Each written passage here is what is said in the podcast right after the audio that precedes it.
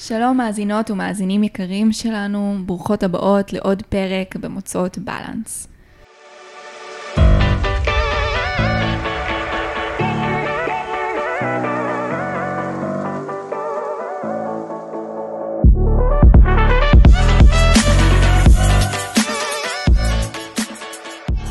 היום אנחנו מארחות בפודקאסט את ורד גולדמן, יוצרת, מאיירת ומעצבת גרפית, בעלת הסטודיו רוזארט, מקוות שתהנו.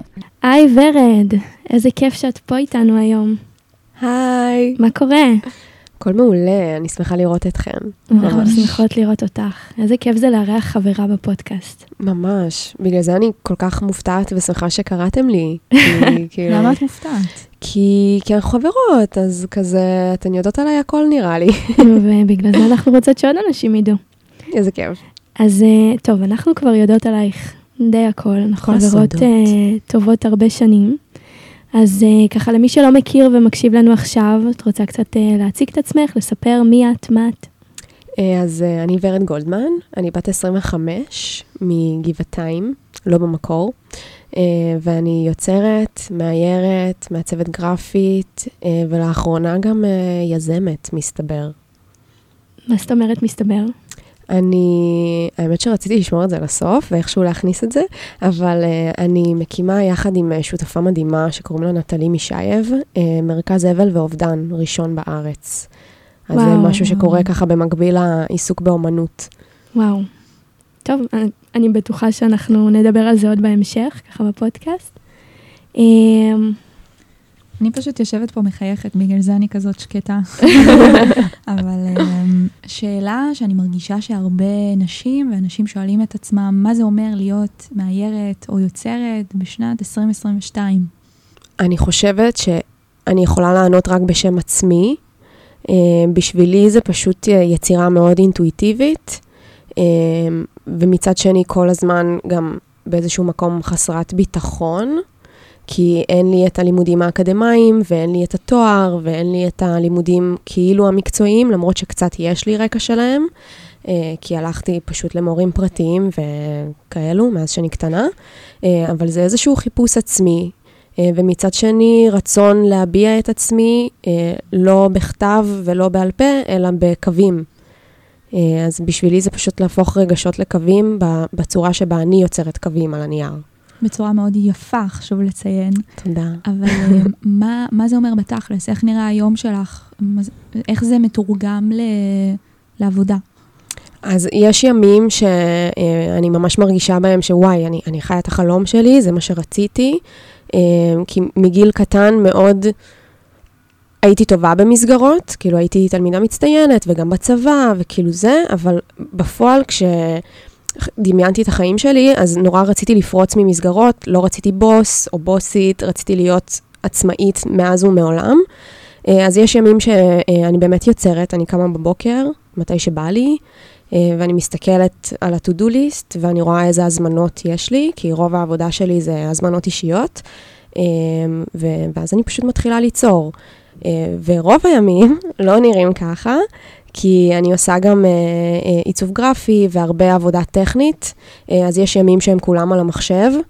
שגם שם יש תהליכים יצירתיים מאוד מאוד כיפיים, אבל זה לא בדיוק ציור, ששם אני מרגישה הרבה יותר אני באיזשהו מקום, אבל גם עיצוב הוא חלק נכבד מה, מהעבודה שלי, מהחיים שלי, אז אה, זה, זה תלוי באיזה יום את שואלת אותי.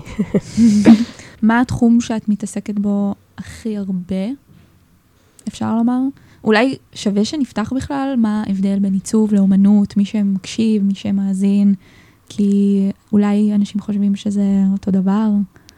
אז על הנייר זה לא אותו דבר, ואם תשאלי אה, מרצים או אנשי מקצוע, אה, הם יגידו לך שזה לא אותו דבר, ואיור זה לא רישום, וזה לא ציור, ויש מלא מלא הבדלים, אבל בסופו של דבר, גם עיצוב הוא אומנות. גם כשאני עושה מיתוג לעסק, זה לא לוגו יפה, ושם זה נגמר, זה סיפור. וסיפור, כמו ספר, הוא פשוט יצירת אומנות בפני עצמה.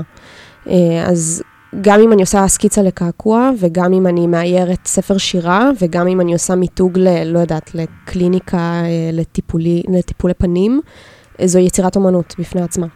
באתי להגיד אני ממש מסכימה איתך, וככל שאנחנו צוללים בלימודים לנושא הזה ועל הפערים, אז דווקא עולים כל התחומים המשותפים, וכמה החיבור הזה בין עיצוב ואומנות הוא כל כך uh, חזק, ומאוד מאוד קשה, ולא צריך בעצם להפריד ביניהם. זה תלוי מה את עושה.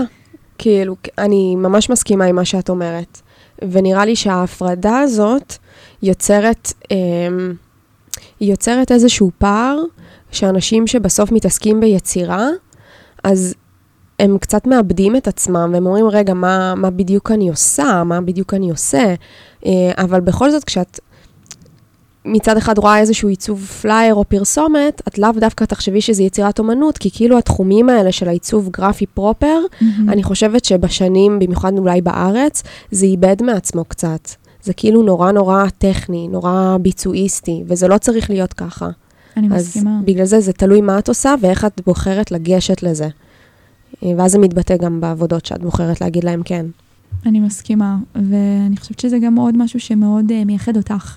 כי כשמסתכלים על משהו שאת עושה, ובסוף את מעצבת, את נותנת שירות מסוים למישהו, מישהו מזמין ממך עבודה, um, עדיין אפשר לראות את הטבילת יד שלך, במובן של uh, אפילו שזה מוצר במרכאות, היית תולה את זה בסלון שלך.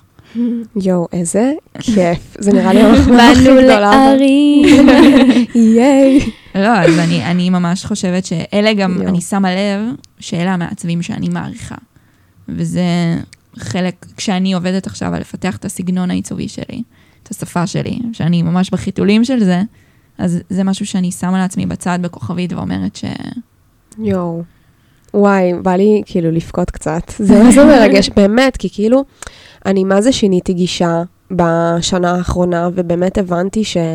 לא חייבים להיות ההבדלים האלה, כי כל הזמן חשבתי על זה ושאלתי את עצמי, כאילו, מה את עושה? כאילו, פתאום יש לי מלא כובעים, ולא רציתי שאנשים יפנו אליי לבקש עבודה. אני, אני יודעת שאני נותנת שירות, אני גם מאוד משתדלת לתת שירות בצורה טובה, אה, כי בסוף זה לקוחות, אפילו שאני שונאת את המילה הזאת. אני אומרת לאנשים שעובדים איתי, אנחנו יוצרים ביחד, כאילו זאת יצירה משותפת, אה, ואני תמיד מדגישה, כאילו, ראיתם את הסטייל שלי? ראיתם? יש אנשים שלא מגיעים מהאינסטגרם. אז אני מראה, אני קודם אומרת, ככה אני מעצבת, זה, זה הסגנון שלי, אם זה לא מתאים, אז הכל טוב, אז לא.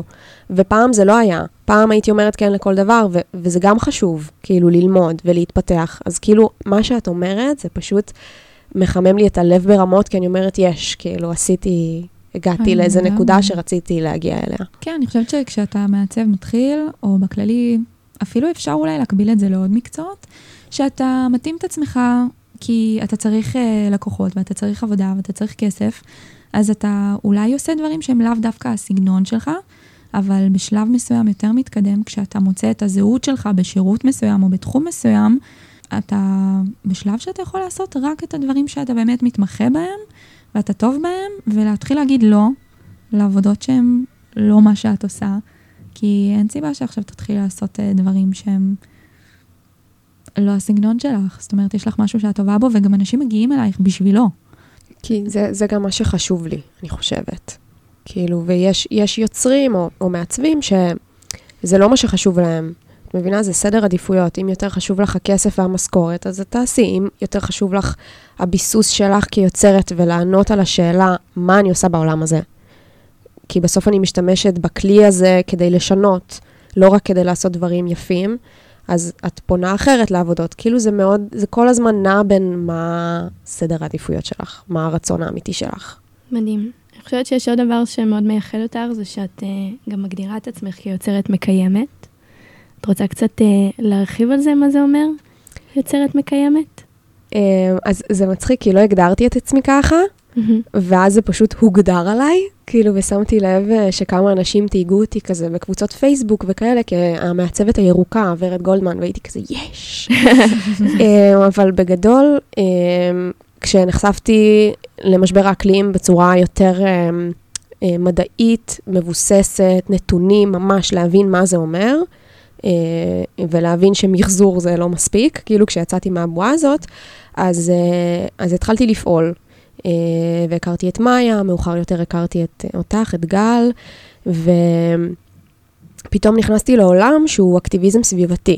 ובהתחלה הפרדתי בין זה לבין האומנות שלי. זה קרה בערך באותה תקופה שגם הקמתי את העסק וגם אה, נהייתי אקטיביסטית סביבה. אה, ואז אה, אחרי שיחה עם אה, חבר טוב, אה, הוא אמר לי, למה את מפרידה? כי היה לי אז פרופיל של ורד אה, שמעלה דברים על אקולוגיה, ופרופיל של העבודות שלי. ואז הוא אמר לי, למה, למה לא לשלב את זה? כאילו, והייתי כזה, מה קשור? למה שאנשים ירצו לדעת מה האג'נדה שלי? אה, ואז, אחרי שנים שהייתי יועצת אה, אסטרטגיה ותקשורת, הבנתי שזה חייב להיות ביחד. אה, וזה, מעבר לזה שזה אסטרטגיה, ואין לי בעיה לדבר על זה, זה גם משהו שיווקי, אה, אין בזה שום בושה. אה, זה, זה גם משהו שחשוב לי. כאילו, חשוב לי לשלב את האג'נדה שלי עם היצירה שלי, וזה גם מתבטא בלהגיד הרבה לא, לעבודות שיכולות להכניס אחלה כסף, אבל זה לא מתאים. כאילו, זה לא מתאים לערכים שלי. שזה שוב מתחבר לשאלה הקודמת של, בסוף יש לך סדר עדיפויות, נכון. ואת פועלת לפי זה. אה, ולי יש כזה מוסר כיוצרת לעשות דברים שאני חתומה עליהם, גם ברמת העיצוב והיצירה וגם ברמה המוסרית שאני מאמינה בה. וככה זה פשוט קרה, כאילו התחלתי לדבר גם על זה וגם על זה. אני חושבת שאנחנו גם יכולות ממש להזדהות עם זה, עם העניין של... אה, בסוף גם כש...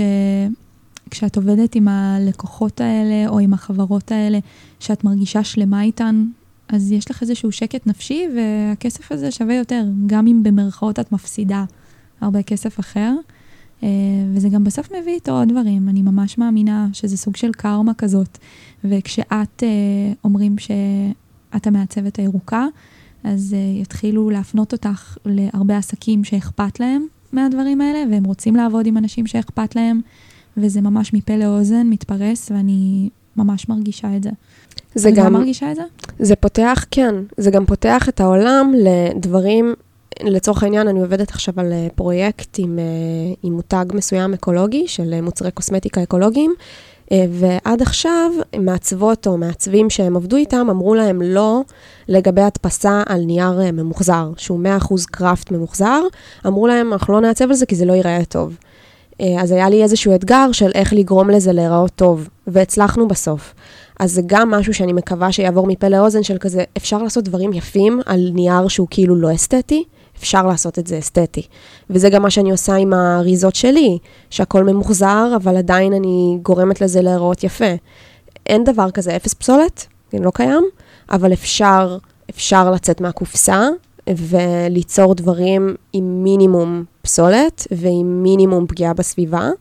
אה, וזה זה, פשוט כל עוד זה הדבר הראשון שחשוב לך, אז אפשר לעשות את זה. אני חושבת שזו חשיבה מאוד חדשנית, ובכללי כל העולם מתקדם לכיוון הזה וייאלץ להתמודד עם האתגרים האלה. ובמובן מסוים, את פורצת דרך עם זה שאת uh, מצליחה להיות מאוד אינובייטיב, uh, אני לא סגורה מה... חדשנית. חדשנית, לפתח ולהתמודד עם האתגרים האלה, ובסוף, זה שאנחנו רוצים להיות יותר מקיימים, לא אומר שאנחנו צריכים להתפשר על הנראות ועל האסתטיקה. למצוא לזה את הפתרונות, זה... אני חושבת שזה שם אותך גם באיזשהו מקום uh, מאוד uh, מכובד היום. איזה כיף. תודה. טוב, באתי להיות מורמת. וואי, יצא פרק ממש מרים, אבל שמעו, זאת ורד. טוב, הצגת כבר כמה אתגרים שיש לך ככה דרך העשייה והעבודה, אבל אה, עוד איזה משהו ככה שאת רוצה לשתף על אתגר שאת מתמודדת איתו בתור בעלת עסק, בתור יוצרת. בתור יזמת. אמ, זה כל פעם משהו אחר, כאילו כל פעם האתגר, האתגרים הם שונים, אה, אבל אני חושבת בסוף תמיד יש פתרון, כאילו, אה, נגיד גם עכשיו אני מוציאה קולקציה של יצירות מאוד גדולות, והייתי שנייה מלהזמין קרטונים של אריזות נורמליות, כאילו, ובסוף אה, אימא שלי נרתמה לעזרה ואמרה, חכי, לפני שאת גם מוציאה הרבה כסף, כי זה המון כסף אריזות, אנשים כאילו שלא עובדים בזה לא יודעים, זה מעבר ללכלוך, זה הוצאה שהיא מטורפת, אה, והיא עצרה אותי, והיא אמרה לי, אני אלך, אני אלך לחפש לך קרטונים. כזה, לא, אימא, איפה תמצאי קרטונים כאילו של מטר על מטר עכשיו? והיא הלכה והיא מצאה, והיא פשוט הביאה לי מיליון אריזות ממוחזרות. וואו. ואנחנו, זה יותר עבודה, שזה גם אתגר. זה שעות לחתוך ולעצב את זה, ולעצב על זה אה, נייר מדבקה שיהיה מתאים, כאילו, זה מלא עבודה, ואני יודעת שזה גם אתגר, כאילו, זמן זה כסף. מהמם. אה, אז זה גם איזשהו הפסד כביכול, אבל אני מעדיפה להפסיד את זה, מאשר אה, לפגוע בסביבה, אני מניחה. ב- אני רוצה שנייה לחזור אחורה, לפני שהפכת להיות אה, כותרת ושם דבר בעולם העיצוב. וואי וואי וואי, איזה הגזמה. לא, אני לא מגזימה. תשמעי, אולי זה גם בגלל שאנחנו בנישה הזאת מאוד, אבל uh, אני מאמינה שהרבה אנשים שאנחנו מכירות, וגם אנשים מבחוץ, וגם uh, דרך העשייה שאת עושה, רואים את היצירות שלך, גם אם לא יודעים את זה בשם, אבל היצירות שלך נמצאות וקיימות בהרבה הרבה מקומות, וכן, זה שם ודבר. עושות לי רפלקשן עכשיו, לשנים את הקודמות. מקבלת פה גם טיפול. זה. ממש, ממש. אמ, אני רוצה לחזור אחורה לתחילת דרכך. לפני ש... את, מתי אה, הייתה ההבנה שלך שאת רוצה, סלש, יכולה להפוך את זה לעסק? מתי היה הצעד הזה שאת לוקחת ואומרת, אני טובה בזה, אני רוצה לעסוק בזה? איך אני הופכת את זה להיות משהו שהוא לג'יט? וואו, האמת היא שאני ממש זוכרת uh, כשזה קרה, ודיברנו על זה המון, אז uh, יאללה, שתפי, שתפי את כולם. וואי, האמת, לא היה שלב כזה שאמרתי, יואו, אני ממש טובה, אני פשוט אפתח את העסק. כאילו בדיעבד, אני כל הזמן חושבת על זה, לא הייתי עושה את זה היום, כאילו הייתי מה זה רקלס, באמת. הייתי, פשוט הגעתי לאיזשהו רוק בוטום, אה, לא סבלתי כי עבדתי בעבודות לא טובות או משהו כזה. אה, עבדתי כיועצת תקשורת, אחרי זה בידיעות אחרונות, כאילו היה לי כזה סוג של, אם הייתי רוצה באמת, הייתי יכולה לטפח עתיד כעיתונאית. אה, אבל לא היה לי כיף לקום בבוקר, באמת. כאילו, לא הבנתי למה אני עושה את מה שאני עושה. אה, כל הזמן ציירתי כשחזרתי הביתה, גם איכשהו התחלתי לקחת עבודות, אני באמת לא זוכרת בדיוק איך זה קרה, זה עבר מפה לאוזן של חברים והייתי עושה סקיצות לקעקועים, אז הייתי כל הלילה מציירת. ו... ואז פשוט אמרתי, יאללה, אני אקים עסק, למה לא? אני אקים עסק, ואז יהיה אמיתי. ואז כאילו, ממש, כאילו, ואבא שלי לקח אותי לרואה חשבון שלו, והוא פתח לי תיק, והכל היה כל כך כאילו אימפולסיבי, באמת, לא הבנתי מה אני עושה, לא בדקתי לפני זה אפילו בגוגל מה זה עוסק פטור, מה זה אומר. למה את נכנסת? לא היה לי מושג, פשוט הלכתי עם אבא יד ביד לפתוח את, ה, את העסק, ו, וזהו. ואז uh, המשכתי מן הסתם לעבוד בידיעות, ואחרי זה עבדתי uh, בסטודיו לצילום, ומהצד פשוט ציירתי, והייתה לי איזו תחושה פנימית כזאת של, זה קורה מסיבה מסוימת. עשיתי את זה מסיבה מסוימת, אני סומכת על עצמי, uh, אני, אני אחסוך קצת כסף, ואז אני פשוט אתחיל לצייר לפרנסתי. פשוט אמרתי לעצמי, כמו איזה מנטרה, ואז uh, התחילה הקורונה, ו, uh, וגם אבא שלי נפטר, והייתי בטוחה שאני סוגרת את העסק, כי גם קורונה, למי יש כסף עכשיו uh, לשלם לי על אומנות? למה שזה יקרה? Uh, וגם הייתי במין מצב נפשי כזה של איך אני מתמודדת עם האובדן עכשיו, ואיך אני מעכלת את זה. Uh, ואז איכשהו שני הכוחות האלה, המאוד שליליים, גרמו לי לעשות משהו חיובי, והגיעו פרויקטים גדולים, דווקא בקורונה, אני חושבת דווקא כשאנשים נסגרו בבתים שלהם, הם נזכרו מה חשוב להם, uh, ו- ושם העסק התחיל לפרוח. פשוט הבנתי שזה מה שאני רוצה. שזה, זה מה שאני צריכה לעשות בשביל עצמי, ז- זאת המטרה שלי בחיים. Uh, זהו. ככה זה... אבל בשום שלב, גם עכשיו, כן, אין כזה, יו, אני ממש טובה, כל הכבוד לי שאני ממשיכה עם זה, כי אני ממש טובה. כאילו, החוסר ביטחון, תסמונת המתחזה, זה כאילו, שם כל הזמן, כאילו, זה ממש ואיך אמיתי. בתוך כל התסמונת הזאת, פשוט כי גם אני לפעמים מרגישה את זה, ואני שומעת מאוד uh, נשים בתחומים שונים. עדיין, בכל זאת, אנחנו צריכות בתור עצמאיות לבוא ולדעת את הערך שלנו, וגם, uh, את יודעת, בסוף זה המקצוע שלך, צריכה להתפרנס מזה. עדיין, יש איזשהו... אני פשוט באמת מנסה למצוא את הנקודה, כשהתחילו לפנות אלייך חברות גדולות בזמן הקורונה. אז מה... את יודעת, זה היה עסק שעדיין בהתחלה. מאיפה הביטחון עכשיו לבוא ולהגיד להם כמה את רוצה, או אפילו עם עצמך, את יודעת, בדיאל, בדיאלוג הפנימי שלך. כאילו, איך, אמ, איך את מתמחרת את עצמך? את יודעת זה משהו, ש... זה משהו שלקח זמן, ובהתחלה לא פנו אליי, אני פניתי. את פנית, אני אוקיי. פניתי, um, כי, כי צריך ליזום, אין מה לעשות, בהתחלה, כדי שידעו מי את, אז את צריכה to introduce yourself כזה. ו, ופניתי לכמה uh, חברות שאהבתי, והסתכלתי על מה הם עשו עם אומנים נגיד לפני, או הצעתי רעיונות משלי, uh, כי אני חושבת שהכלי החזק שהיה לי גם בעבודות לפני, שלא קשורות לאומנות, זה ליזום רעיונות. אז פשוט אני מנצלת את הכלי הזה גם עם, ה- עם העסק, מן הסתם. אה, ואז הם אמרו כן, ושם זה התחיל להתגלגל, ומן הסתם בהתחלה עשיתי דברים ללא uh, תמורה, כאילו ללא תמורה כספית הכוונה, uh, או תמורת מוצרים, או uh, תמורת כלום, כי לפעמים לא יצא שום דבר. זה איזשהו ניסוי וטעייה. Uh, והיום אני מתמחרת את עצמי פר, uh, פר יצירה. יש יצירות שאני יוצרת ואני קובעת את התמחור uh, שלהן uh, בעצמי, uh, ויש עבודות על פרויקטים, אתן יודעות, אני מסתכלת על כמה חברה גדולה. אם החברה מאוד מסחרית uh, והיא ברמה uh, ארצית, אז אני אתמחר את זה יותר גבוה. כן. כן. ואם זה עסק שהוא מאוד מאוד קטן, אז אני אתמחר את זה אחרת. Uh, אז כאילו זה נורא משתנה גם מה אני עושה. אם מישהו טוב במשהו שהוא עושה, והוא ייחודי, אז מגיע לו להתפרנס מזה בכבוד.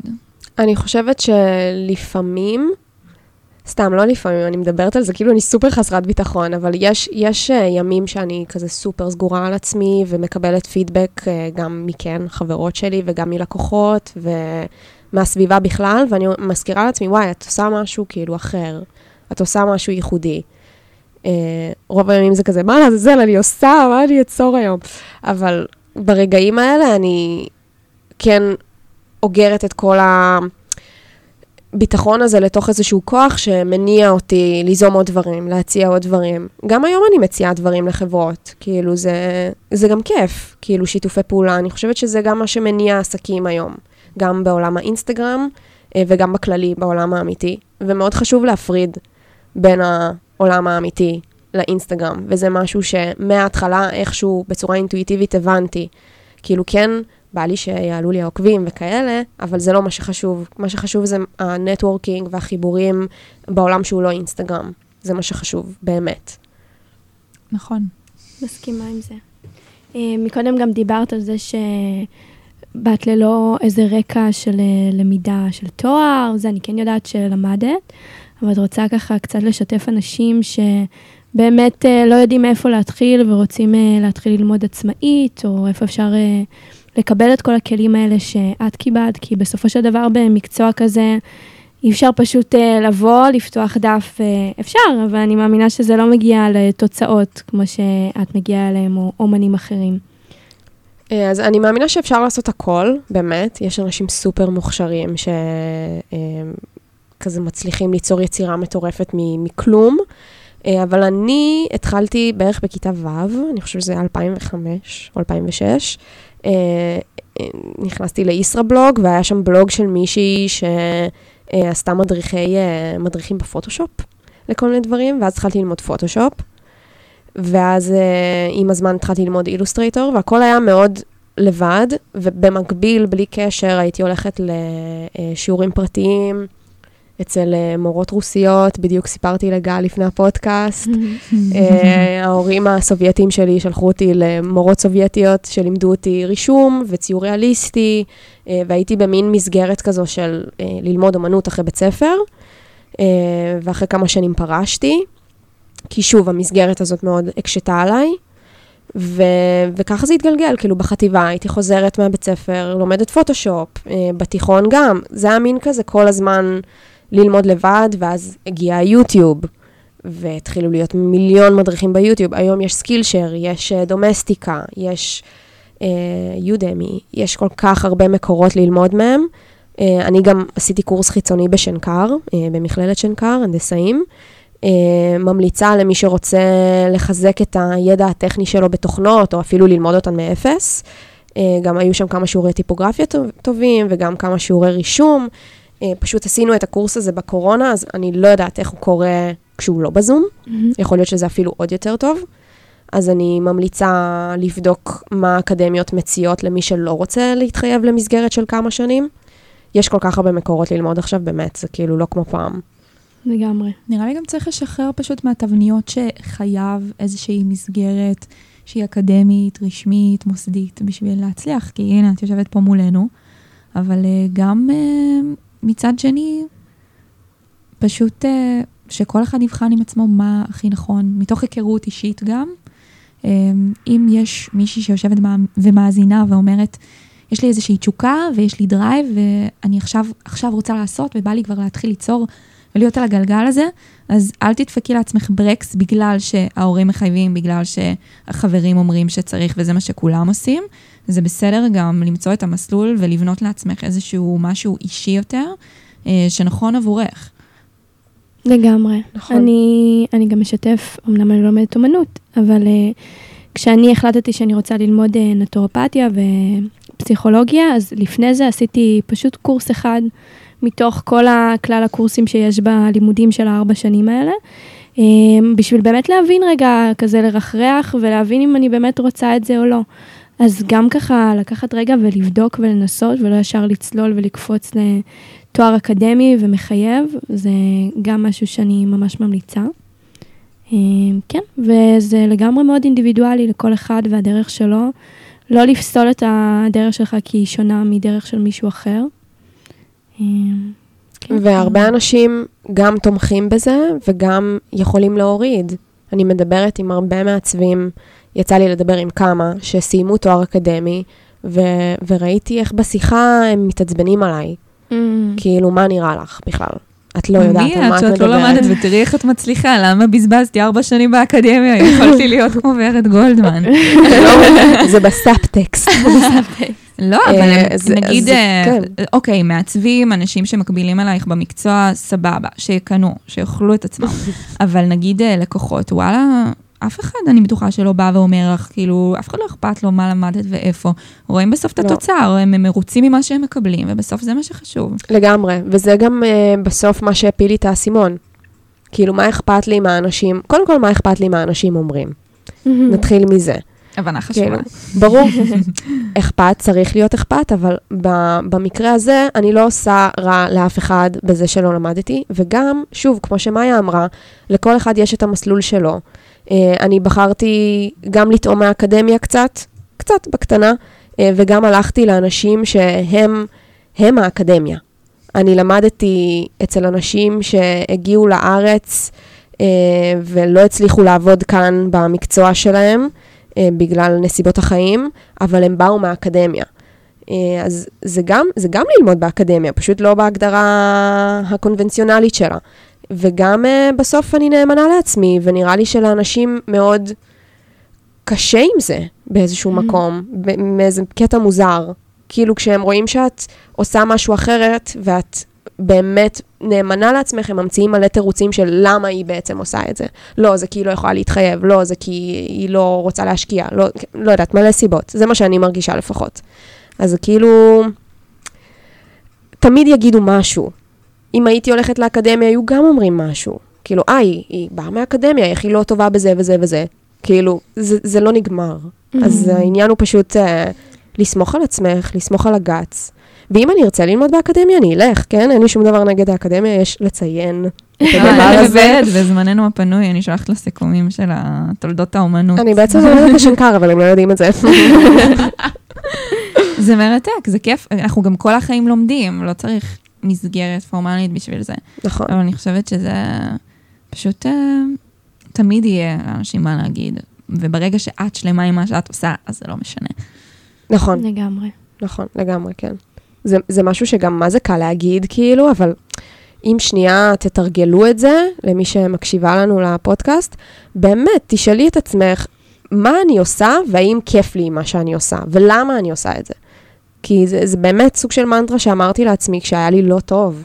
ו, וברוק בוטום מבינים, כאילו, מה צריך לעשות, אז אולי אפשר לעשות את זה לפני הרוק בוטום, לפני שאת כזה נכנסת לדאון וכזה מאבדת את זה. וואי, זה בדיוק ככה. כאילו, עבורי זה היה אותו דבר. ברוק בוטום, את שואלת את עצמך, מה את עושה כאן, למה את כאן, איפה את רוצה להיות, מה את כן רוצה, ואז מגיעות כל התובנות. לגמרי. אפרופו לא להתייחס למה שאנשים אומרים, או לא לפעול מתוך אה, איזושהי לגיטימציה סביבתית. עלו פה חלק מהנושאים קודם, אה, שבכללי, ה- לצד היצירה שלך, את משתמשת ביכולות שלך גם להביע איזושהי אג'נדה ודעות שלך, ובתחומים שקשורים גם לנשיות ופמיניזם וגם סביבה, וגם אה, חוויות אישיות שלך, אפשר לומר, אה, רגשיות יותר קשות. אה, ואני חושבת שזה מאוד ראוי להערכה היום, גם אחד הדברים שכמובן מייחדים אותך. למה, למה את חושבת שאת מצליחה לעשות את זה, ויש כל כך הרבה אנשים שמפחדים להביע את עצמם ב, ברשת החברתית, או כמו שאמרת, לשלב בין האג'נדה לעשייה כעבודה? אמ, האינטרנט זה מקום מפחיד, באמת. זה, האינסטגרם הוא מקום מאיים. אה, זה, זה שוב, זו במה שהיא פתוחה לדעות של כולם. אמ, וגם אני- באיזשהו מקום לביקורת של כולם. לגמרי. אה, ואני חושבת שבא לי את זה. כאילו, בא לי תשומת לב, להביא תשומת לב לרגשות שלי. בא לי לתת לגיטימציה אה, לדברים שהם טאבו, כמו מוות, כמו אובדן, כמו מחלות, כמו אה, פשוט להיות עצובה, כמו תקיפות מיניות. אה, זה קל אה, לדבר על זה כשיש יום אה, מודעות או משהו כזה, ואז זה נעלם מהרדאר. אה, וזה כאילו מוביל אותנו כנשים, נראה לי שכאילו שלושתנו יושבות כאן, ו- ושלושתנו עברנו תקיפות מיניות או הטרדות מיניות בחיים שלנו. כאילו, אני כבר לא פוגשת אישה שלא עברה את זה. אה, וכולנו עבר, חווינו אובדן. ולכולנו אה, מישהו אה, שאנחנו אוהבות נפטר או חלה, כאילו, זה, זה מקיף את כולם. וזה התחיל לעצבן אותי פשוט, שלא מדברים על זה. ושוב, ה- היצירה היא הכלי שלי. אז יש מישהו שיכתוב על זה שיר, ויש מישהו שיעשה מזה מחזה. אה, אני מציירת את זה. כאילו, אני באמת הופכת רגשות לקווים, זה לא סתם גם הסלוגן של ה... הפך להיות הסלוגן של הסטודיו. וגם אם אני אקבל ביקורות רעות, כשעד עכשיו הביקורות פשוט הסתכמו ב... למה את מעלה את זה? זה כאילו קצת מדכא. אה, שזה לא ביקורת רעה מבחינתי, זה פשוט דעה. מה הביקורת הכי רעה שקיבלת? זה לא היה ביקורת רעה, זה היה איזה מקרה ממש אה, מבאס, שיצרתי איזשהו איור ממש ממש ממש פשוט, אה, כשהייתה אז את התקרית של הבחורה באילת, שנאנסה על אני זוכרת ידי... עם הקווים. עם נכון? הקווים. אני זוכרת את זה. אה, וקיבלתי אה, כזה מלא סוג של הודעות נאצה מכמה בנות, והודעה אחת, כאילו, אחת מאוד ארוכה ממישהי שיצרה בדיוק את אותו דבר, כאילו, רק זה נראה אחרת. אה, אני אה. יצאתי מין אה, סריה כזאת של שלושה איורים, של הקווים שמתפרקים. והיא יצרה פשוט כמה קווים, והיא ממש כעסה עליי שהעתקתי ממנה, וכאילו ממש יצאה עליי, ומרוב שלקחתי את זה אישית ורציתי להוכיח לה שלא העתקתי שום דבר, אז שלחתי לה בחזרה גם מגילה, ואז היא שלחה לי מגילה, ואז זה היה כזה, יואו, בתור יוצרת הייתי מצפה ממך כאילו להתנהג אחרת, ווואי, בסוף זה נגמר כאילו סבבה, אמ, שזה גם קטע ביצירה. אנחנו לא גאונות, אנחנו לא ממציאות את הגלגל. נכון. גם אמרתי לה את זה, את חשבת על קווים ואני חשבתי על קווים, כי... כי Great זה, minds think alike. זהו, אז כאילו כשניסיתי לדבר איתה ככה, היא אמרה כזה, אוקיי, זאת הדרך שלך פשוט להודות שאת מעתיקנית, כזה. uh, כן, אז זה היה סאגה, כאילו זה לא ביקורת, זה משהו כזה אחר. זה פתאום פגש אותי ממקום של, וואי, איזה, איזה מפחיד זה. ואז לא, תקופה לא העליתי משהו, כי פתאום התחלתי לעבור על דברים אחרים שלי, ואמרתי, אולי גם זה קיים? כי את ממציאה Mm. משהו, את חושבת שאת ממציאה משהו, את מעלה את זה לרשת ואת חושבת שזה כאילו גאונות, שזה מבריק, כאילו איזה יפה זה. ואז את קולטת שיש עוד יוצרות שעשו משהו דומה, ואי אפשר לכעוס על זה, כאילו, ובסוף וואו. צריך לזכור מאיזה מקום זה בא. אה, אז זאת, זאת הייתה תקרית אה, אה, אינטרנטית לא נעימה, Mm. לא קרו הרבה, אני לא מקבלת הרבה ביקורות רעות. אה, אני לא יודעת אם זה טוב או רע. אה, אבל כזה, כי מצד אחד כזה אני לא, לא מושכת עליי אש, אולי זה לא טוב, אולי צריך, אני תמיד כאילו במחשבות על זה. מצד שני, אני כן יודעת שאני מעוררת איזשהו רגש באנשים אחרים, אז אולי זה מה שחשוב. זה כל הזמן כזה ניסוי וטעייה עם, ה, עם מה שאני מוציאה החוצה. אז ככה, בשביל לסגור את הפרק שלנו איתך, יש איזה כמה טיפים שתרצי ככה לחלוק עם אה, נשים עצמאיות, נשים יוצרות בתחילת דרכן, ככה דברים שאת למדת על בשרך ואולי כדאי שנשמעו? Uh, הייתי מציעה uh, להן, לכן, פשוט לדבר עם עוד נשים. פשוט לדבר, או אנשים, לא משנה, עם מי תבחרו, לדבר ממש, כאילו, לצאת, לשלוח הודעות, לשאול שאלות. גם אם לא יענו זה סבבה, אם יענו מעולה. Uh, לעשות מה שאפשר כדי בהתחלה ללמוד מאנשים אחרים, כאילו, בשטח.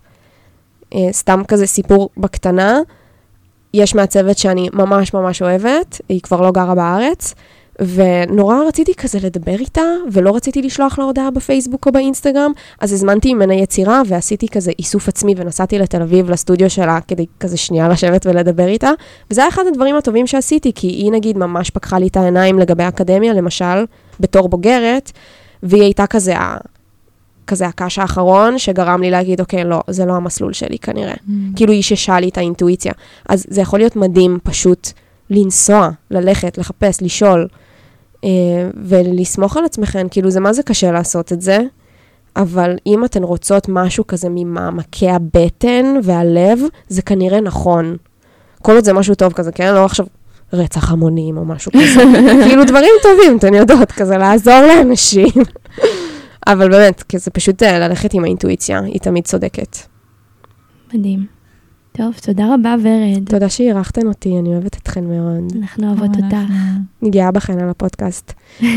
אנחנו גאות בך. למי שמקשיבה לנו ומתעניינת ורוצה להכיר אותך יותר, לראות את היצירות שלך, איפה אפשר למצוא אותך? אה, אז אפשר למצוא אותי בשבועיים הקרובים, מה-27 במרץ עד ה-8 באפריל, בשנקין 30 בתל אביב. אה, אני מקימה פופ-אפ אה, הכי גדול בתולדות רוזארט בערך, יחד עם uh, עוד שתי מעצבות, נועה פורט ופאולה אפלבאום, שהן עושות תכשיטים והום דקור, ואנחנו נהיה שם כל יום, מ-10 עד 7 בערב, ובימי שישי מ-10 עד 3. ואיפה את נמצאת ברשת? אה, ברשת אני שטרודל ורד גולדמן, ויש לי uh, אתר, rosartstudio.com, uh, כמו שאתם שומעים. ואיפה עוד אפשר למצוא אותי? כאילו גם בפייסבוק, אבל קצת פחות. יאללה. והסטודיו בגבעתיים, למי שיוצא לבקר. אז אנחנו נוסיף את כל הכישורים שלך uh, למטה בפודקאסט, כדי שבנות יוכלו למצוא. יס. Yes. Um, מאוד נעמת לנו. נעמתן לי. תודה, אהובה שלנו. תודה לכם. כיף לארח אותך. תודה לכל מי שהקשיבה. אז אנחנו מקוות שנהנתן מהפרק. נשמח לשמוע מה חשבתן, מוזמנות לשלוח לנו הודעה באינסטגרם דרך House of Balance. נתראה גם בסופה שבה, שיהיה לכן סוף שבוע נעים. thank you